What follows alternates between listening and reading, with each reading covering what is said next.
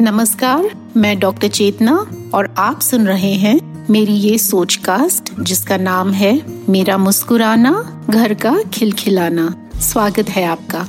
क्योंकि आप ज़रूर इस बात से सहमत होंगे कि जब घर की महिलाएँ मुस्कुराती हैं, सेहतमंद रहती हैं और खुश रहती हैं, तभी जाकर पूरा घर खिलखिला उठता है। और ये बात तभी हो सकती है जब घर की महिलाएँ अपने परिवार और बच्चों के साथ साथ अपनी और अपनी सेहत की देखरेख सही ढंग से करें। तो आइए सेहत को लेकर कुछ छोटी मोटी जानकारी बटोर लें। नमस्कार, मैं डॉक्टर चेतना और आप सुन रहे हैं मेरी सोच कास्ट जिसका नाम है मेरा मुस्कुराना, घर का खिलखिलाना। स्वागत है आपका। आज और कुछ एपिसोड्स के लिए मैं आपके साथ डिस्कस करूँगी एक्सरसाइज और कुछ मेडिकल प्रॉब्लम्स के बारे में। आज का एपिसोड है एक्सरसाइज और डायबिटीज़ को लेकर, यानी कि शुगर की प्रॉब्लम हमारी बॉडी में एक हार्मोन होती है इंसुलिन जो पैनक्रियाज में बनती है। इंसुलिन की कमी के वजह से ब्लड शुगर कंट्रोल में नहीं रहता है।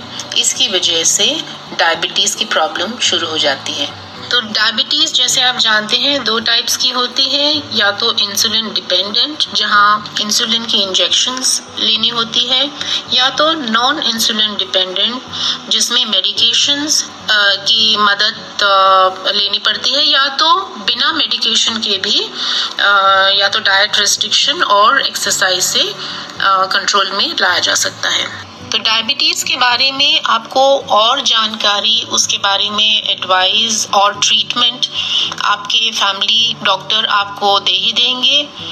उसके बाद जब वो कहें, तब आप एक्सरसाइज का प्रोग्राम अपने आप के लिए शुरू कर सकती हैं, अपनी फिटनेस के लिए।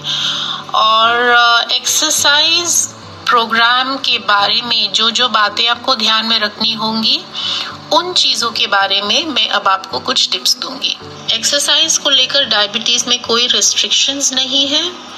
वो कोई भी स्टाइल या टाइप की एक्सरसाइज आप कर सकती हैं जो आपको पसंद हो। अगर मोटापा का प्रॉब्लम है या तो ओवर वेट की प्रॉब्लम है तो वेट बेरिंग एक्सरसाइजेस या तो जो अपनी खुद की वेट लेकर जो एक्सरसाइजेस किए जाते हैं, उनका करना ज़्यादा उचित नहीं होगा क्योंकि फीट और घुटनों में, पैरों और घुटनों में इंजरीज आ सकती हैं। अगर इंसुलिन डिपेंडेंट है तो पहले तो एक्सरसाइज डाइट और जो इंसुलिन की इंजेक्शन जिस टाइम पर आप लेती हैं, इन तीनों चीज़ को एक पैटर्न में डालकर आपको एक्सरसाइज रूटीन बनानी होगी।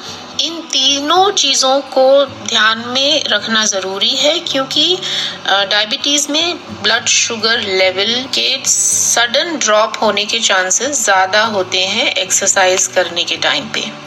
तो ब्लड शुगर के इस सडन ड्रॉप को अवॉइड करना बहुत ज़रूरी हो जाता है। तो इसके लिए कुछ चीज़ें आप कर सकती हैं। एक तो है एक्सरसाइज के शुरू होने और उसके तुरंत बाद एक कार्बोहाइड्रेट हेल्दी स्नैक लेना उचित होगा। अगर आप बहुत लंबे समय तक एक्सरसाइज कर रहे हैं तो ब्लड ग्लूकोज की मॉनिटरिंग की एक इक्विपमेंट साथ में रख लीजिए और घड़ी घड़ी कीजिएगा।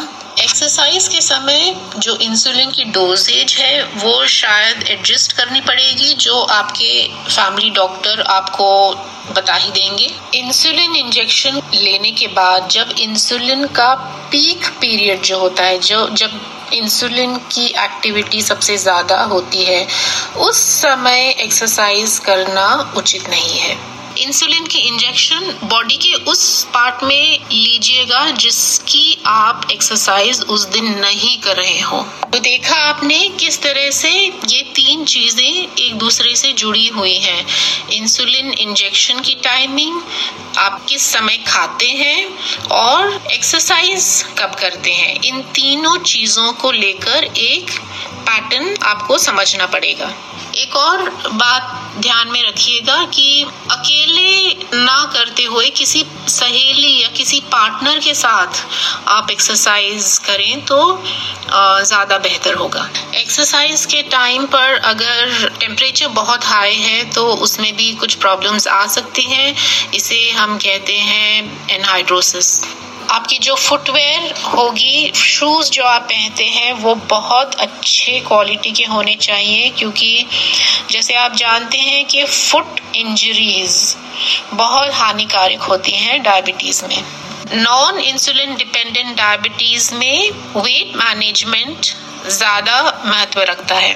तो इसका मतलब हुआ कि हफ़्ते में पाँच दिन कार्डियो पर ज़्यादा ध्यान देना होगा। और नॉन इंसुलिन डिपेंडेंस को 40 मिनट्स से लेकर एक घंटे तक का मिनिमम एक्सरसाइज रूटीन होनी चाहिए। जिस टाइप की भी डायबिटीज़ हो, उसमें इंटेंसिटी का ध्यान रखना बहुत ज़रूरी है। इसका मतलब है कि जितना आप ज़ोर लगाते हैं किसी भी एक्सरसाइज को करने में तो जो आपकी मैक्सिमम कैपेसिटी है ज़ोर लगाने की, उसका 40 टू 60 परसेंट तक ही आप सीमित रखिए।